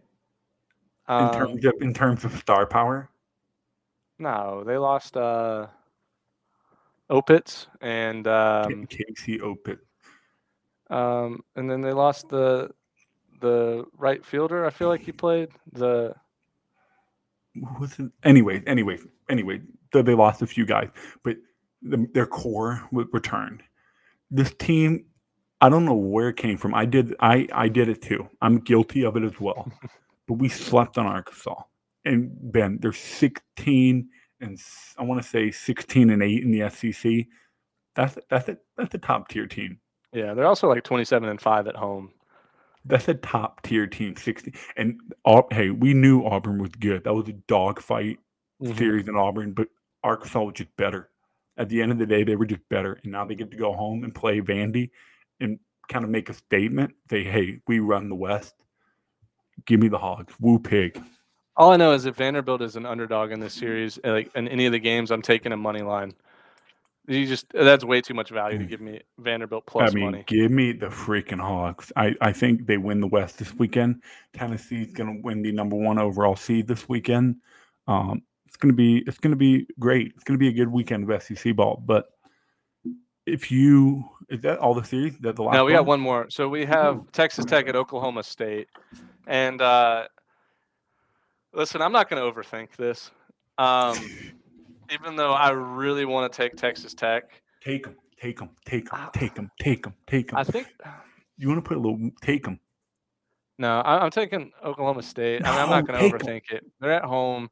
They're the better team. Texas Tech play. If this was at Texas Tech, I would take the you Red Raiders in Lubbock. Red Raider. You know I you want to take. Slightly you know do want to take them. I slightly do, but I can't. Um, you know you want to take them. Let me think about it for a second. I might switch my pick. The problem with Texas Tech is I don't know if they're going to be able to. Let me look at their. Let me look at their road record. I know their home record's incredible, but I mean, I think people can do their due diligence and know who I'm picking. Yeah, you're taking you're taking Oklahoma State, and I'm, I'm pretty sure Des and Stony both took Oklahoma State. Give me Griffin Doersching. Give me freaking Bryce Osmond. Give me Justin Campbell. Give me the Cowboys. But Ben, you know Texas. This is Texas Tech time of the year. This blue is bloods. their time to shine. They're not even blue give, blood. Give me Oklahoma five State. more seconds. Give me five more seconds, and I might switch my pick. Ben, the problem is, dude, Texas ben, Tech visualize. is 20 and 3 at home and 10 and 9 on the road and 2 and 4 on neutral site. So they're below 500. 12 and 13 and non home games. I Ben, I took I picked against North Carolina because they were four and five on the road. They won the series at NC State. Throw road records out of the picture. It doesn't work. You know, you think just visualize Texas Tech, big sunglasses, freaking greasy ass. Hey, you know what? It's May. They're gonna have that thick old eye black on. 80 Oh. degrees in Stillwater, Oklahoma. You know you want Texas Tech. You know you want the Red Raider. Let me just see how. Let me just see real quick. Um, one, two. I mean, yeah. You know what? I talked myself into it. Texas Tech can go in and win that series, and uh, I'm going to credit it to Dallas Baptist for shocking Oklahoma State. And uh, Oklahoma State's a little comfortable here, but let me say this: Oklahoma State only has a two-game lead. I love it. Let's go, man. They, dude, Oklahoma State only has a two game lead on the Big 12 title uh, on Texas Tech and only a game and a half on TCU. Texas Tech has been hanging around there very similar to Vanderbilt. And uh, if Texas Tech goes in there and, and wins two out of three, it's going to make a very interesting. Oh, I guess they would have to sweep to um, to overtake the lead, but But that that should give you all the more reason they're going to win too, because they're going to go for Game Three sweep on Sunday. God, so in order for Texas Tech to win this series, they have to win Friday night, and they're facing Justin Campbell, who just absolutely deals. Uh, yeah, just, I'll, I'll take Texas Tech. Let's let's roll with Let's it. go. Let's roll Give me the it. Cowboys. Give me Oklahoma State. And another pivot game that I can gain in the standings on you. Let's go. Eh, I said I wasn't going to overthink it, and I was going to take Oklahoma State, but you can blame me all you want. no, like I, I, I- can see myself. I could see Texas Tech winning the series, like, and just not even. We're, we're going with blue bloods. That's can what. you, That's my can thought. you can you just picture Jace Jung go ahead three run homer in the eighth inning, and I'm just sitting here saying, "Oh fuck, Texas Tech is about to win the series." yep, yep. Um, but yeah, I mean that wraps up the uh the we can pick them. You want to pick a few uh few games gambling on for DraftKings lines, Let's we'll talk. Let's talk. the show. Instead of having to text about it tomorrow, let's just talk about it here. Let people hear our conversation. Um, Yeah. So I'll start on- here at the top, and we'll just work. There's looks like about 19 What do, you, games. what do you have on the top? Pittsburgh, Notre Dame. Yeah, so Pitt, Notre Dame over under 10 and a half. Uh, Pitt's plus 260, Notre Dame minus 370. I love that over. Uh, yeah, I love the over so much that I might. Yeah, no, it's at Notre Dame. Give me over 10 and a half. I think I like that a lot. Pittsburgh, give me Pittsburgh will score three or four runs. Notre Dame Mhm. scores six or seven. Yeah. If Pittsburgh can score, if Pittsburgh can score three or four, which I think they'll score four, and Notre Dame scores seven, that's an over. Yeah. Uh, speaking of overs, Clemson, Virginia over under 11 and a half. Give me the over all day, every day. Clemson has been playing these 20 run games recently. Ben, hold on. I can totally see Notre Dame getting karma bit biting them in the ass, and Pittsburgh takes the opener tomorrow night. Maybe a sprinkle plus 260. Plus 260 on Pitt. Yeah. I mean, uh, Pitt's a good team. They're above 500 in ACC play, so They're- it's not that good- crazy. they're they're not that. That's what I'm saying. That is a value. I can see Notre Dame getting all, ooh, we don't need to play this William and Mary team because we're too Yeah. good. Our RPI. A little give karma, a little I college think baseball you know karma. what, Ben. We'll go back for a little parlay at the end. If we go with a little parlay at the end, whatever. But Yep. we'll, go, Um, we'll go back to that. Yeah, next game is Clemson, Virginia. It's over under 11 and a half.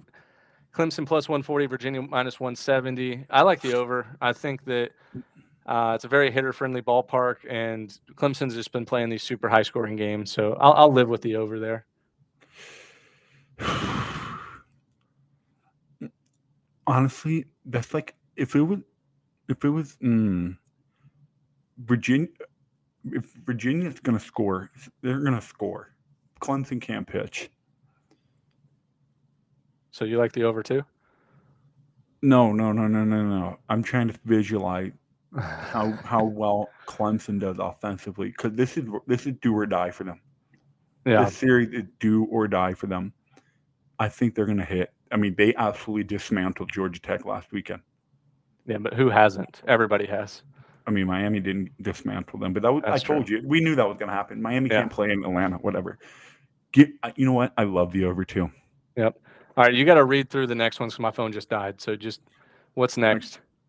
NC State at Duke over under 10 and a half. NC State 135 favorite, Duke 105 dog. Oh, I like NC State minus 135. Friday? I love NC State minus 135 They're at, are they at home? On the road at Duke. Oh, that doesn't matter. Yeah, NC State minus 135. I'll I'll lay a little bit of juice there.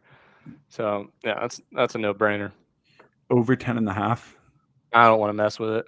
I, I, I think I think I'm I don't know I, I'm too worried about Duke to Yeah. put 10 and a half. Um, I love NC State money line, but we'll get back to our parlay, our money line parlay at the end. Here we go. Louisville at Virginia Tech over under 12 and a half. Louisville 105 dog, Virginia Tech 135 favorite. Oh, I want Louisville plus 105.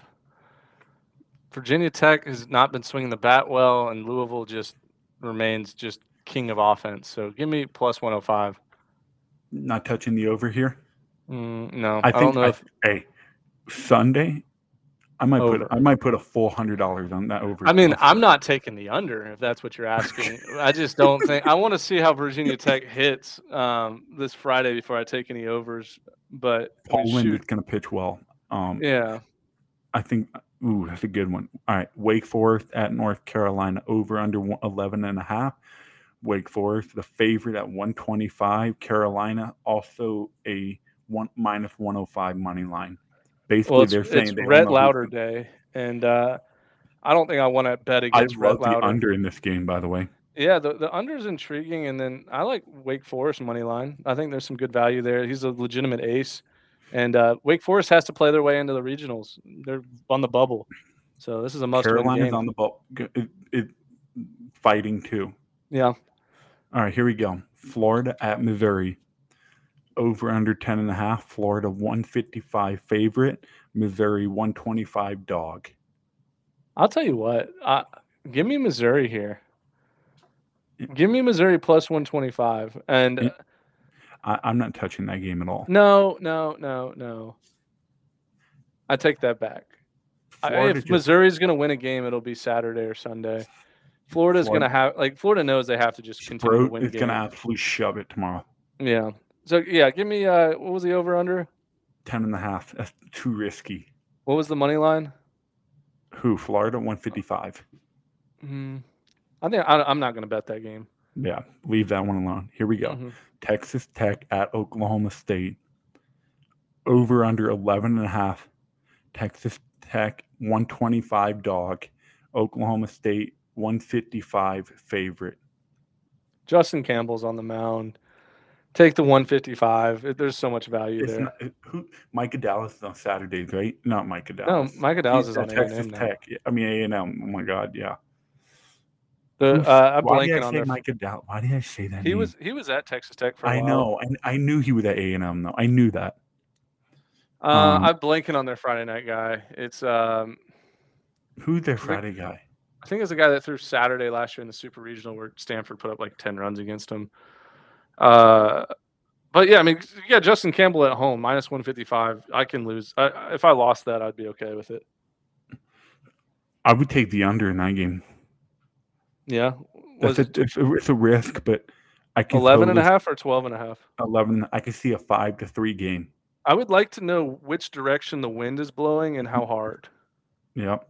If it's blowing can- out, I'm taking the over. If it's blowing in, I'm Yep. taking the under. All right, here we go. Louisiana Lafayette at Texas State over under nine and a half. Oh my God. Give me over, over, over, over, over, over, over. Louisiana 140 dog. Texas State 170 favorite. Give me the over nine and a half. Dude, give me like if, if you're if you're super rich, just Venmo me money and I will put it all on the over nine and a half. Like Louisiana Lafayette can swing it, and then e- Texas State barrels everything up. Let me tell you something I can see happening tomorrow. Louisiana leads five to three in the seventh or eighth inning, and Texas State hangs up a f- four spot. Yeah, I, I could see like a nine run inning tomorrow. To be honest, It can be shit. The game could be three to two, hmm and there could be a five run eighth inning. yeah, that's what I'm saying. Over, over, over, over, over, over, over, over. Uh, I might max bet that. This might be one of the lowest. This might be one of the lowest over unders I've ever seen in college baseball for this next game. Okay. Miami at Florida State. Over under eight and a half. Well, I mean, you Miami- got Messick versus Palmquist, so Miami 105 dog, Florida State 135 favorite. I'm sorry, Ben. Eight and a half is really low. yeah, I, you can't see like a three to two game. or- I can. I can see I can see Messick giving up two in the first, and I can see Palmquist giving up two in the first, settling down, and then giving up one at the end of their outing before they get taken out. I can see a three-three game in the sixth inning. Listen, I think one of those two guys is going eight innings shutout. uh, and I, I honestly think it's going to be Messick. He's going to be pitching with so much energy, home crowd behind him. I know he hates Miami. Um, I would I would say under in Florida State. Those would be my two bets there. Florida State and under. Yep. Okay. Honestly, uh, eight and a half is a really low total in college, but also at the same time, It's kind of high in that case. it's, Two, it's kind of high because the, like, the I- I- pitchers I are better than the hitters in that situation. I wouldn't touch it because all I know how this goes. Some Messick or Hubbart or Palmquist going to give up three runs in the second inning. The other team's going to get one run in inning, one run in inning, and it's going to be five runs right there. But Yeah, but see, you got to think like in the back end of the game. run- and Miami bullpen is really good. Yeah, so I don't think anybody's going to score on Miami's bullpen. And my and, and Florida State's got Wyatt Crowell, who's nasty out of Yeah. the bullpen lefty. Uh, give me the under. I'll I'll, I'll eat it. I just beat it. sold myself on the under. Yep. Kentucky at South. I, I, do you even want to? I, I don't want to talk about that game. Where's it at? Kentucky or South Carolina? Uh, South Carolina, What's the over under? nine and a half. I don't know. Mm, over. South Carolina throws their number three guy on Fridays, and uh, They And- do. and if it was at Kentucky, I wouldn't touch it. But South Carolina's a hitter friendly park. Give me the over nine and a half. Okay. Mississippi State at Texas A&M over under 10 and a half. Mississippi State 130 dog, A&M 160 favorite. Pass. Pass. Yeah. Van Vanderbilt at Arkansas over under eight and a half. Vandy minus 105 money line. Arkansas minus 125 money line. Vandy in the over. I like the over too. Yeah. Arkansas ball flies there in May. I money line. Uh, I would take. Uh, I don't. I would take Arkansas. Stanford at Utah. Do you even want to talk about that one? Over. What if even if it's twenty? I'm taking the over. 10 and a half. Oh yeah. I mean, I saw Utah put up 25 runs against Mercer in one game. Uh huh. Stanford will also hang up eight runs tomorrow, Yeah. Give me the over. and Utah will score three. There's 11. Yeah. Ole Miss at LSU. Ben. Ole Miss money line. What is that? Ole Miss 120 plus 120. LSU minus 150. The over under is 10 and a half. Me- DeLucia. DeLucia's pitching. Give me Ole Miss. They have a little bit of fire under their butts right now. um, they have to win. They have to win the series to even be in the contention for a uh, Mhm. regional berth. Ole Miss, Ole Miss, Ole Miss plus 120. DeLucia. Mm-hmm. Alabama Auburn over under nine and a half. Alabama 140 dog. Auburn 170 favorite. I love Auburn. Yeah, Auburn minus putting them in my- 170. I'm, I'm putting them in my parlay. Yeah, minus 170. Auburn feels like the bet. Oregon State, Arizona over under eight and a half. What do we say when Hjerpe's Wait, wait, wait, wait, wait. Over under eight and a half, and it's at Arizona. Yeah, Oh my God, that's so low. Hjerpe. Hjerpe's pitching, but man, that's so low. Oh, like I think Oregon State could put up like 12 on like on Arizona. Arizona. They they could. The ball flies there, dude. You know it. We saw it in the Super Regional. Um, God, eight and a half. I would take really- the I would take the over. Put the under again. We we said we said we would never take the over when Hjerpe's pitching. What's what's what's the spread? I mean, what's uh, money line? Two twenty Oregon State plus one eighty Arizona. Mm, No, give me give me give me I mean, Oregon let me State tell in a this. parlay. Yeah, I'll parlay Oregon State. Hjerpe's not losing this game. No way. Yeah, he's not. He's not going to give up any runs. So maybe the under in Oregon State Oregon at Arizona State. at Arizona S- at, uh, at Arizona State. at Arizona State over under 13 and a half. Oh, Ugh. Air- Oregon minus 140. I'll tell you line, what, Oregon's gonna be seeing beach balls this week and not facing Oregon State's pitching. and they're not losing. They're not losing again. No. What's the or what's the money line? Minus 140. Oh yeah, give me Oregon. Oh my God, Ben, that's a lock. Yeah, Arizona State is butt, butt cheeks, booty butt cheeks. booty butt cheeks. All right, so here's my parlay. Pitt plus 260. Oh God, getting juicy. Pitt plus 260.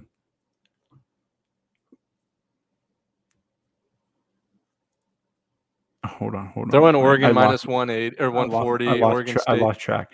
Here we go. Three team parlay here. Pitt plus 260. Um, Ole Miss plus 120. Actually, it could be four and three team now in Oregon State 220. Those are your three locks. I don't know. I think Oregon is the bigger lock than Oregon State, so, and they have better uh, better odds. So give me Oregon minus two minus um 140.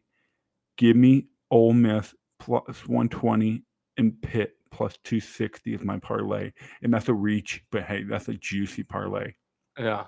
Um, all right, my parlay would be Ole Miss plus one twenty. Ole Miss Um, I would take the uh what was the over? I was all over. I was like over, over, over, over, over. What was that? Something nine and a oh, half. Oh, oh, um, Stanford, Utah, no, no. Maybe Kentucky, South Carolina, no. Louisiana. Oh yeah, Louisiana versus Texas State over. That's two. Um, and then I mean we can throw Oregon State minus two twenty, and uh, I'm gonna throw another favorite in there. Oh, did didn't you say something about NC State money line over Yeah. Duke? yeah, I like NC State money line minus one thirty five. What about the Clemson Virginia over? Uh, yeah, I mean, I'd probably just I would bet that parlay them all. Yeah, I can- yeah, do a twelve team parlay. Here it goes. Um, but yeah, I mean, like that, I'm excited to see more college baseball lines come out. I mean, there was what like 15 games or so there, and uh, hopefully some more pop up before tomorrow's games start. Um, but anyways, I mean that wraps up the show here. Hour 40, good time frame. My phone's dead. My computer's at seven percent, so we got to call it quits here. Let's call it a night. 1:35 a.m. Have a great weekend of college baseball. Um, our pick graphic will be out in the morning. Um, I don't have any final word. That's it. Appreciate you guys supporting. Go like, subscribe. If you don't, go write a review about how much you hate me or about whatever. I don't know. People people don't like me, and I'm like, I didn't do anything to you. like I don't know. Those Tennessee fans seem to like you when they were chirping me, so there's that. hey, if I have a few, one fan, one friend, that's all I need. That's all you need. You take over the Um, world. but yep, like, subscribe. Thank you guys for listening. Almost done with the regular season. We'll see you guys on Sunday.